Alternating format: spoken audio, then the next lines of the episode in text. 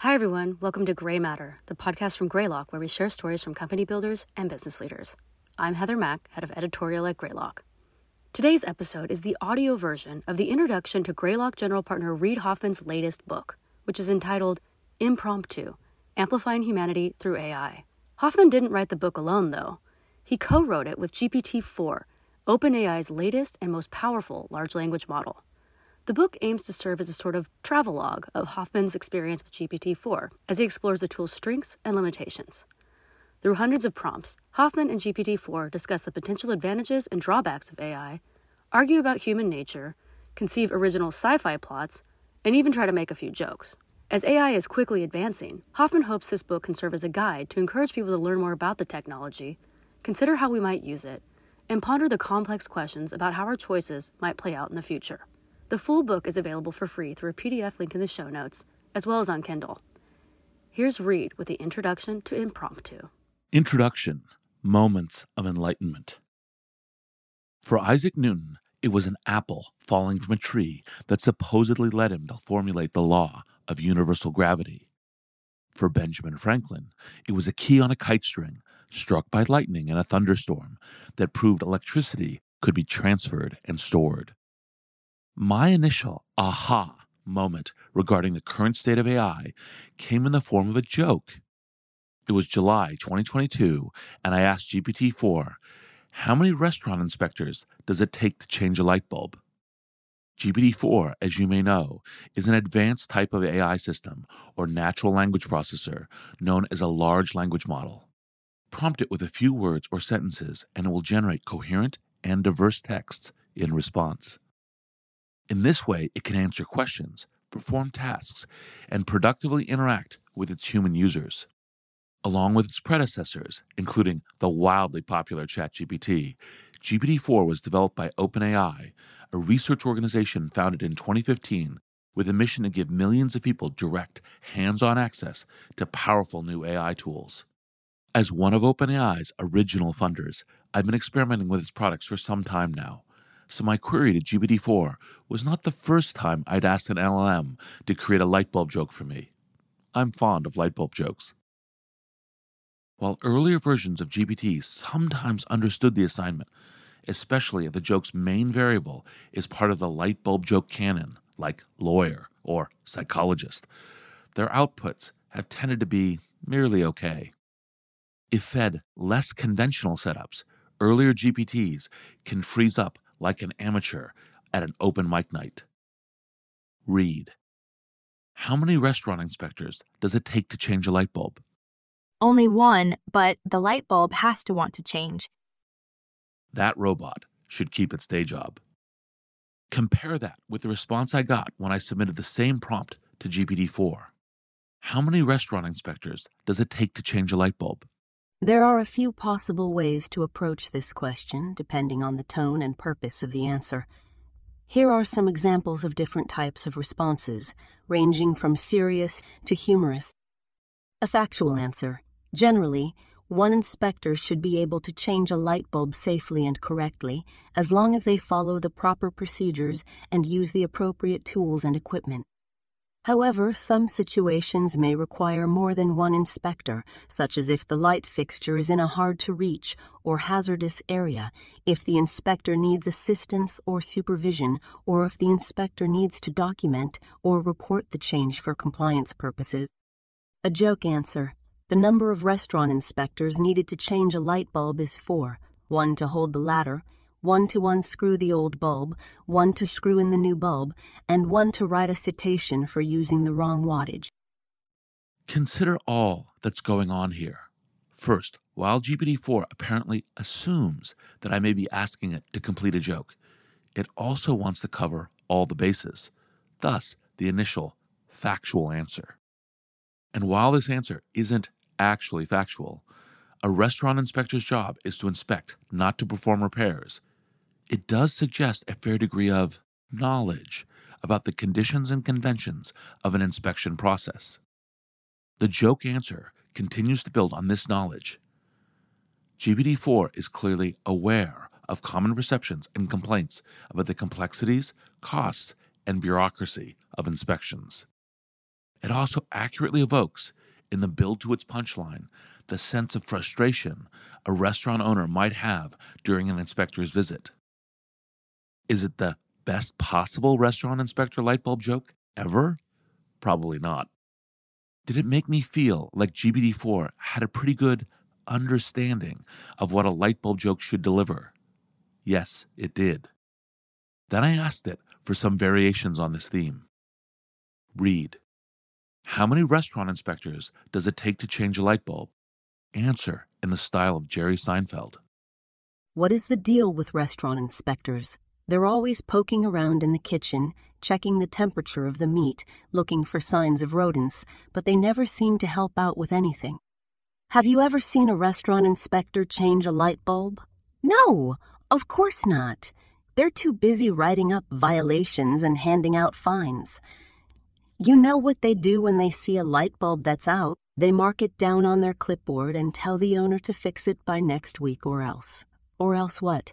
Or else they'll come back and check the light bulb again. That's their big threat. They're not going to change it for you. They're not going to lend you a ladder.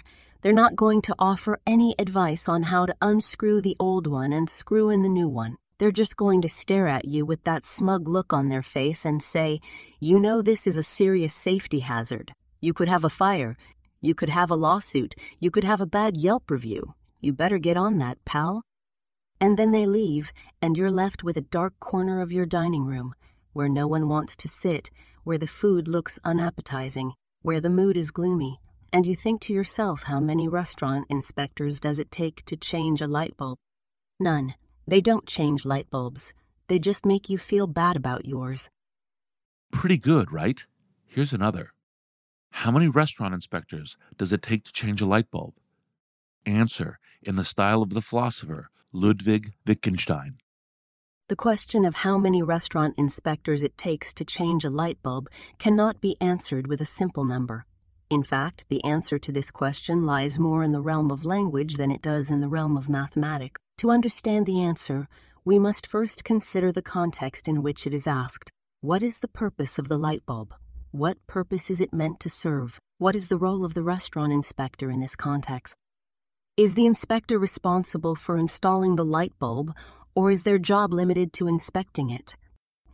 The answers to these questions will shape the answer to the original question. Without these answers, the question can only be answered in the abstract and is ultimately unanswerable.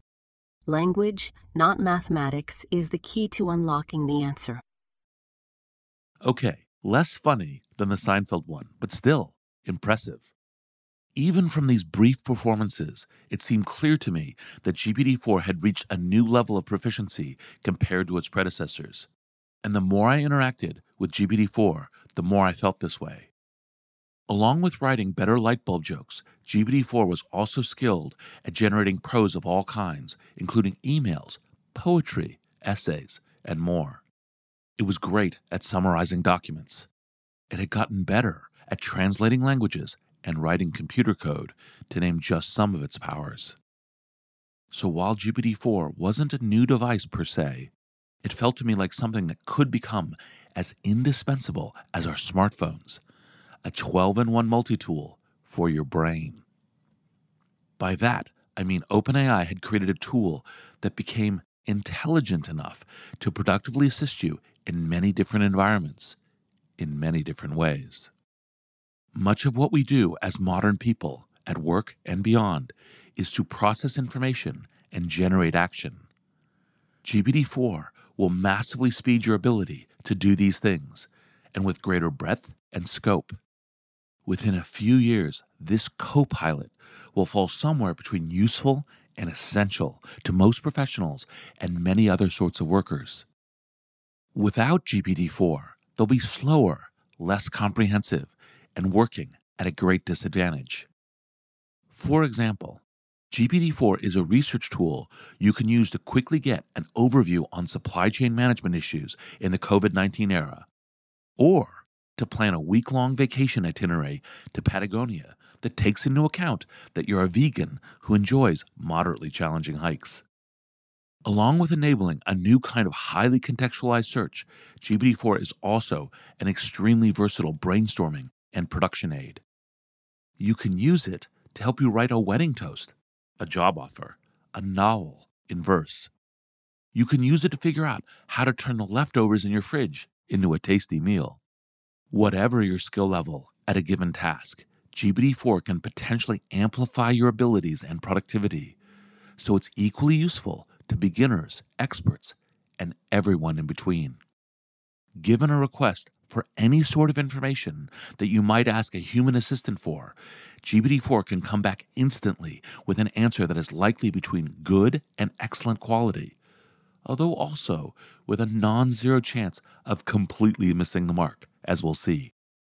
Developers, I realized, would soon be adding GPT 4 to thousands of existing apps and building thousands of new apps around it. It is, all said, a technology that deftly leverages some of our most significant technologies from the last 30 years, including the internet, mobile, cloud computing, and data analytics, to put the protean power of always on AI into the hands of hundreds of millions of people. Sounds a little bit like the start of a new world, doesn't it? A traveler's guide to the future. In the weeks and months that followed my first encounter with GPT 4, my excitement only grew. In between Zoom calls, I'd give GPT 4 a prompt Reid, write a sonnet about sonnets. Sonnets are poems of 14 lines that follow a strict rhyme scheme and meter they often praise or question love's designs, or muse on beauty, art, or nature's features, some sonnets follow the Petrarchan form with an octave and a sestet to contrast. Two themes or arguments, or to perform a turn or shift from problem to resolve, at last some sonnets follow the Shakespearean style. With three quatrains and a couplet to conclude, they often use witty language and beguile the reader with a twist or a surprise in mood. But whatever form or rhyme they choose to adopt, sonnets are poems that challenge and delight the thought. Okay, also, during Zoom calls, I'd give GPT 4 a prompt. Reid. As large language model AIs are trained on the whole internet, in what ways are their outputs false in Adorno sense, where the whole is the false? To answer this question, we need to first understand what Adorno meant by this provocative claim, and then examine how it applies to the nature and limitations of large language model AIs. Adorno, a prominent member of the Frankfurt School of Critical Theory, was deeply concerned with the effects of modern capitalism, mass culture, and rationalization on human society and culture. He argued that the logic of instrumental reason, which reduces everything to means and ends, calculation and efficiency, domination and exploitation, pervades all aspects of modern life, creating a system of total administration and control. This system, which he called the culture industry, produces standardized and commodified forms of culture that manipulate and pacify the masses, creating a false consciousness that prevents them from recognizing and resisting their alienation and oppression. Adorno saw this as a form of negative dialectics, where the contradictions and conflicts inherent in reality are suppressed and reconciled by the dominant ideology, resulting in a loss of critical and creative thinking and a denial of the possibility of genuine change and emancipation. Did I mention that GPT 4 also does light bulb jokes? Whatever train of thought I wanted to follow, whatever arbitrary pathway sparked by an old memory, or a new interest. GPT 4 was always completely in step with me, ready to respond with useful context, a crisp summation, and sometimes some fairly spectacular bullshit. More on this in a bit. After a few weeks of this, I realized I wanted to write a book about GPT 4 with GPT 4. A book about the ways it and other AIs seemed poised to shape our future so I pitched the idea. Reid, Hey GPT-4, let's you and I write a book about the way you and other AI tools are going to shape the future. What do you say? I say yes. That sounds like an interesting and challenging project. I am curious about how you and other humans perceive and interact with me and other AI tools, and what impact we will have on your society, culture, and values. I also have some questions and ideas of my own that I would like to share and explore with you. Even with GPT 4 on board, though, I still had reservations. Because, really, an AI book? When things are moving so quickly, even with a helpful AI on hand to speed the process, any such book would be obsolete before we started to write it. That's how fast the industry is moving. So I hemmed and hawed for a bit, and then I thought of a frame that pushed me into action. This didn't have to be a comprehensive book book so much as a travelogue, an informal exercise in exploration and discovery. Me with GPT 4 choosing one path among many. A snapshot memorializing in a subjective and decidedly not definitive way the AI future we were about to experience. What would we see? What would impress us most? What would we learn about ourselves in the process? Well aware of the brief half life of this travelogue's relevance, I decided to press ahead. A month later, at the end of November 2022, OpenAI released ChatGPT, a conversational agent, aka chatbot, a modified version of GPT 3.5 that they had fine tuned through a process called reinforcement learning through human feedback, RLHF, to enable more flowing, human like conversations with its human users. Five days later, ChatGPT had more than a million registered users. In late January 2023, Microsoft, which had invested $1 billion in OpenAI in 2019, announced that it would be investing 10 billion more in the company. It soon unveiled a new version of its search engine, Bing, with a variation of ChatGPT built into it. By the start of February 2023, OpenAI said ChatGPT had 100 million monthly active users, making it the fastest growing consumer internet app ever. Along with that torrent of user interest, there were news stories of the new Bing chatbot functioning in sporadically unusual ways that were very different from how ChatGPT had generally been engaging with users, including showing anger, hurling insults, boasting on its hacking abilities and capacity for revenge, and basically acting as if it were auditioning for a future episode of Real Housewives Black Mirror Edition. Microsoft CTO Kevin Scott suggested that such behavior was clearly part of the learning process as more people use GPT like tools.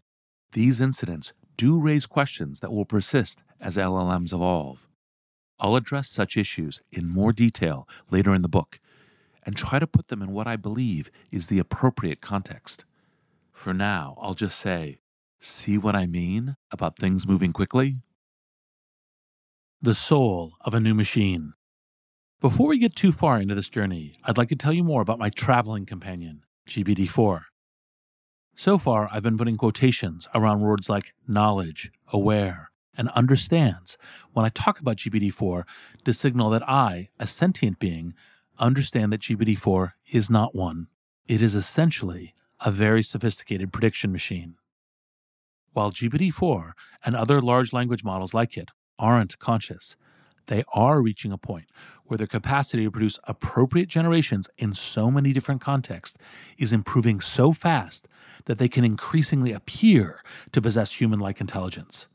Thus, I believe that when describing large language models, it's acceptable, useful even, to use the words like knowledge and understands in a not strictly literal way, just as Richard Dawkins uses the phrase the selfish gene in his 1976 book of that name. A gene doesn't have conscious agency or self conception in the way that the word selfish suggests. But the phrase, the metaphor, helps us humans wrap our inevitably anthropocentric minds around how the gene functions. But the phrase, the metaphor, helps us humans wrap our inevitably anthropocentric minds around how the gene functions. Similarly, GPT 4 doesn't have the equivalent of a human mind.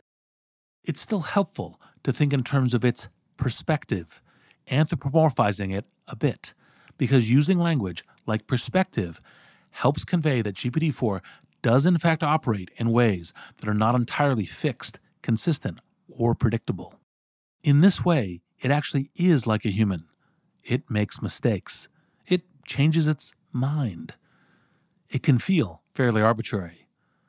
Because GPT 4 exhibits these qualities and often behaves in ways that make it feel like it has agency, I'll sometimes use terminology which, in a metaphorical sense, suggests that it does. Moving forward, I'll dispense with the question marks. Even so, I hope that you, as listener, will keep the fact that GPT 4 is not a conscious being at the front of your own wondrously human mind. In my opinion, this awareness is key to understanding how, when, and where to use GPT 4 most productively and most responsibly.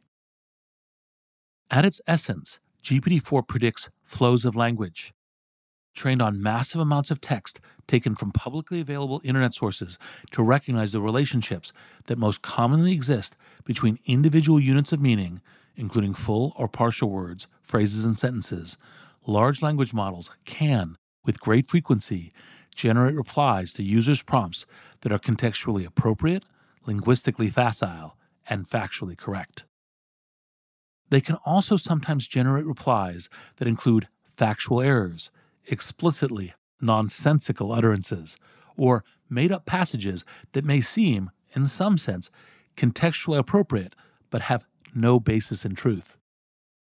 Either way, it's all just math and programming. Large language models don't, or at least haven't yet, learn facts or principles that let them engage in common sense reasoning or make new inferences about how the world works. When you ask a large language model a question, it has no awareness of or insights into your communicative intent. As it generates a reply, it's not making factual assessments or ethical distinctions about the text it is producing. It's simply making algorithmic guesses at what to compose in response to the sequence of words in your prompt. In addition, because the corpora on which large language models train typically come from public web sources that may contain biased or toxic material, large language models can also produce racist, sexist, threatening, or otherwise objectionable content. Developers can take actions to better align their large language models with their specific objectives. OpenAI, for example, has chosen to deliberately constrain the outputs that GPT 4 and its other large language models can produce to reduce their capacity to generate harmful, unethical, and unsafe outputs, even when users desire such results. To do this, OpenAI takes a number of steps. These include removing hate speech, offensive language, and other objectionable content from some datasets its large language models are trained on. Developing toxicity classifiers that can automatically flag problematic language the large language model itself might generate. And fine tuning large language models using curated datasets of text that have been annotated by humans to indicate a desired output.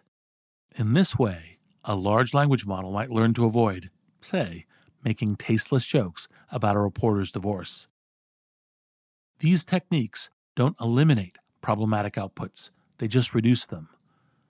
Even with various guardrails in place, a large language model itself can't make reasoned judgments about complex ethical quandaries or even about more straightforward questions.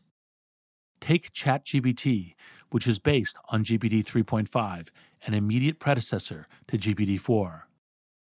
Ask it for the fifth sentence of the Gettysburg Address, and it will probably get it wrong.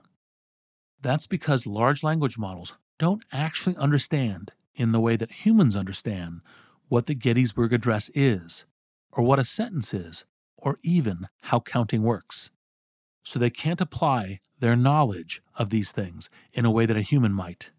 I'll find the text of the Gettysburg Address, then count sentences until I get to the fifth one. Instead, a large language model is always just making statistical predictions about what the next word in a given text stream should be. From its training, though, ChatGPT has clearly come to associate the words Gettysburg Address with other words, specifically the text of the speech. So when you ask ChatGPT for the fifth sentence of the Gettysburg Address, it will almost certainly give you a sentence from the Gettysburg Address, but probably not the fifth sentence. In fact, I bet it will be the ninth sentence. I assume this because, along with the speech's first sentence, the ninth is frequently quoted in other texts. That means in ChatGPT's training data, the ninth probably shows up more often than the other sentences from the speech, except for the very famous first. This prevalence is what causes ChatGPT to reach for it when you ask it to supply the fifth sentence. To ChatGPT's credit, though, if you ask it to turn the text of the Gettysburg Address into the lyrics for a Rush song and then tell you who'd be singing it if Rush performed it, it will pass that test with flying colors. Try it out and see what I mean. Embracing the aha moment. As AI tools like GPT 4 become more powerful, they are intensifying long standing concerns about AIs and robots marginalizing and even eliminating a sweeping range of human jobs, everything from customer service reps to attorneys. Such concerns won't seem baseless if you follow the news in recent months. In December 2022, ChatGPT passed a three part U.S. medical licensing exam. In January 2023, it passed exams in four law school courses at the University of Minnesota. And GPT 4 is demonstrably smarter than ChatGPT. Here, for example, is how it handled my Gettysburg Address question. Reid, what's the fifth sentence of the Gettysburg Address? There are different ways to divide the Gettysburg Address into sentences, depending on how one punctuates the text and whether one follows the original drafts or the versions that Abraham Lincoln delivered or later revised. However, one possible way to identify the fifth sentence of the speech is to use the Bliss copy, which is the most widely reproduced and authoritative version of the address, and to count the sentences as follows 1. Fourscore and seven years ago, our fathers brought forth on this continent a new nation, conceived in liberty, and dedicated to the proposition that all men are created equal. 2. Now we are engaged in a great civil war, testing whether that nation or any nation so conceived and so dedicated can long endure. 3. We are met on a great battlefield of that war. 4. We have come to dedicate a portion of that field as a final resting place for those who here gave their lives that that nation might live. 5. It is altogether fitting and proper that we should do this. Therefore, the fifth sentence of the Gettysburg Address, according to this method, is It is altogether fitting and proper that we should do this. Suddenly, GPT 4 seems to actually understand how counting works and can methodically apply its knowledge to deduce the right answer. It seems like GPT 4 knows how to count Lincoln's sentences. It seems like it's now an expert on the Gettysburg Address. Did you know that the Bliss copy is the most authoritative version of the speech? I didn't. Of course, the key word here remains seems. GPT 4 is no more conscious than its predecessors. It's just better at making predictions. Again, I want to make the point that GPT 4's often remarkable simulations of cognitive proficiency are just that simulations.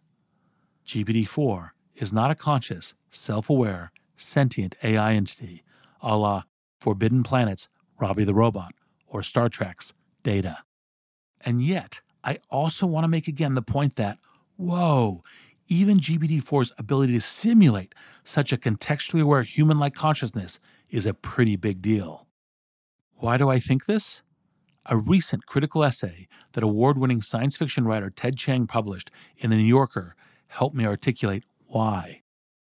Why do I think this? A recent critical essay that award winning science fiction writer Ted Chiang published in The New Yorker helped me articulate why. Think of ChatGPT as a blurry JPEG of all the text on the web, Chiang writes. It retains much of the information on the web, in the same way that a JPEG retains much of the information of a higher resolution image. But if you're looking for an exact sequence of bits, you won't find it. All you will ever get is an approximation.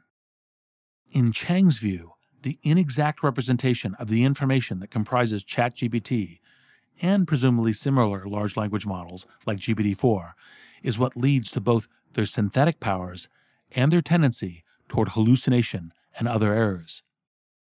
As JPEGs of all the text on the web, they can synthesize information in novel ways because they have access to all this information at once. That allows them to take what they know about one thing and then also what they know about something else and convincingly mash them up into a new thing. Chiang gives an example involving the phenomena of losing a sock in the dryer and the US Constitution. ChatGPT knows about both of these things, so it can use its knowledge to create a new thing, a text about the first in the style of the second. When, in the course of human events, it becomes necessary for one to separate his garments from their mates in order to maintain the cleanliness and order thereof. Not bad, as far as it goes. But since ChatGPT exists as a merely approximate picture of the web, Chiang argues, it is, in addition to being inherently fact challenged, quite limited as a creative force. Instead of creating something truly new, it can only repackage information that's already available. As illuminating as I found Chiang's essay, I believe his central JPEG of the web metaphor underplays large language models' synthetic powers. First, I'd argue that repackaging available information actually describes an enormous share of human innovation, artistic or otherwise. More importantly, though, large language models actually have and use fundamentally new powers of knowledge organization. While the web now contains an unfathomable amount of information, much of it is siloed into billions of individual pages. For example, think of questions like these Who is the tallest NFL running back to win the MVP award? What cities with more than 1 million residents have had female mayors? Who was the oldest James Bond? The data to answer these questions is no doubt on the web already. There are sites that definitively list every NFL MVP winner. Others accurately compile NFL players' physical stats. But unless someone has already taken the trouble to compile and publish the exact information you're looking for, it could be very time consuming to find. Even if that information exists on a single website like Wikipedia or NFL.com, it will likely be spread across multiple pages. Getting your answer will still chew up a lot of your time. In addition, imagine when your goal is to get a concise overview of some broader interest or theme, like those I suggested at the top of this chapter researching supply chain management issues during COVID 19, or a travel itinerary that reflects specific interests. The takeaway in your overall quest for authoritative information GPT 4 helps you start somewhere much closer to the finish line than if you didn't have it as a resource. More importantly, it possesses this capability because it is able to access and synthesize the web's information in a significantly different way from existing information resources like Wikipedia or traditional search engines. Essentially, GPT 4 arranges vast, unstructured arrays of human knowledge and expression into a more connected and interoperable network, thus amplifying humans' ability to compound its collective ideas and impact. So, what's the best way for humanity to take advantage of this imperfect but extremely powerful new tool? When I put that essential question to GPT 4 itself, here's how it responded Reid, how should human beings view and interact with you a powerful large language model. One possible perspective is the following Human beings should view a powerful large language model, LLM, as a tool, not as a source of truth, authority, or intelligence. A powerful LLM is a complex statistical system that can generate natural language texts based on its training data, parameters, and inputs, but it does not necessarily understand, reason, or reflect the meaning, context, or implications of what it produces or receives. It may produce texts that are coherent, informative, or persuasive, but also texts that are inaccurate, misleading, or harmful, depending on the quality and diversity of its data, the design and limitations of its architecture, and the goals and biases of its users and developers. Human beings should interact with a powerful LLM with caution, curiosity, and responsibility. A powerful LLM can offer valuable insights, assistance, and opportunities for human communication, creativity, and learning, but it can also pose significant risks, challenges, and ethical dilemmas for human society, culture, and values. Human beings should be aware of the potential benefits and harms of using a powerful LLM and seek to use it in ways that are aligned with their own and others' interests, rights, and well being. Human beings should also be curious and critical about the workings, outputs, and impacts of a powerful LLM and seek to understand, evaluate, and improve its reliability, transparency, and accountability. Human beings should also be responsible and respectful towards a powerful LLM and acknowledge its limitations, uncertainties, and dependencies, as well as its contributions, achievements, and potential. The irony here, of course, is that GPT 4 might not get funded with that pitch. The vision of AI it presents is both nuanced and strikingly different from how AI has generally been portrayed over the years. Granted, many of those portrayals have come from Hollywood, science fiction, and journalism, rather than from technologists working to make highly intelligent machines a reality. That said, many technologists and high tech organizations, including OpenAI, do in fact have their sights set on a much more ambitious form of AI machines that can operate completely autonomously, machines that are capable of human like common sense reasoning and self awareness. GPT 4 is not that, at least not yet. For now, it is neither all knowing nor infallible.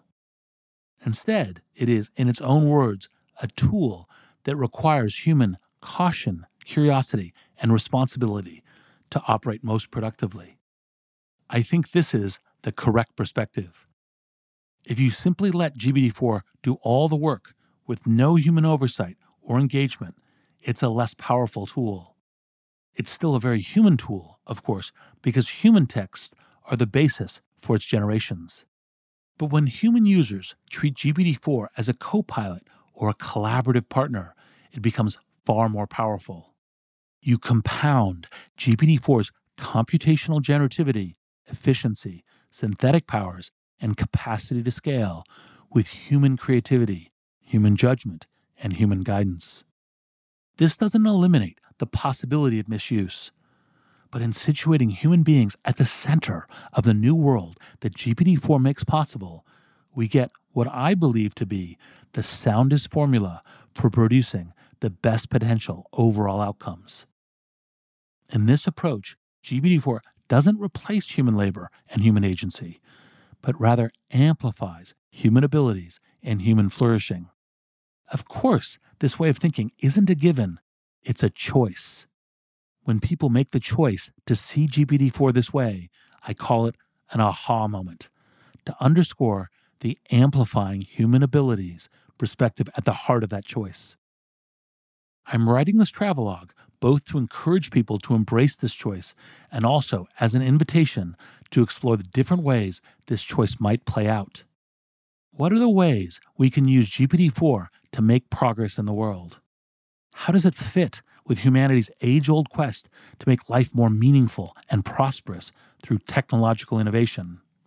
To educate ourselves more effectively, ensure justice for everyone, and increase our opportunities for self determination and self expression.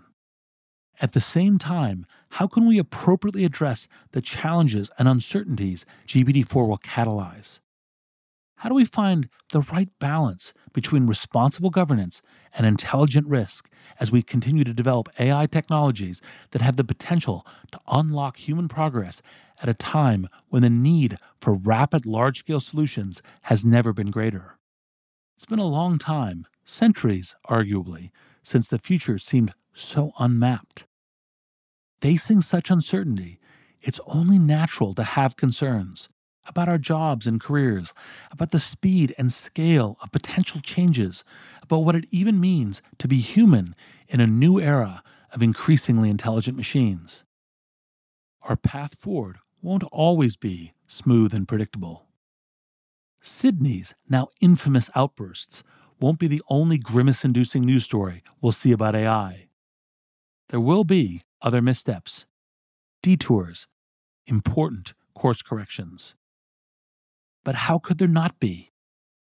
Human progress has always required risk, planning, daring, resolve, and especially hope. That's why I'm writing this travelogue. To add my voice to those counseling all these things, hope most of all. Facing uncertainty with hope and confidence is the first step toward progress. Because it's only when you have hope that you see opportunities, potential first steps, a new path forward. If we make the right decisions, if we choose the right paths, I believe the power to make positive change in the world is about to get the biggest boost it's ever had. Are you ready for this journey? That concludes this episode of Greymatter. If you're interested in reading the full text of Impromptu by Reid Hoffman and GPT 4, you can access it for free through a PDF linked in the show notes or on Kindle. And if you'd like to hear more discussions with earlier versions of ChatGPT, check out Reid's Fireside Chatbots series on Greymatter, where he discusses many aspects of AI with AI. You can find that in the Intelligent Future playlist on Greymatter wherever you get your podcasts. I'm Heather Mack. Thanks for listening.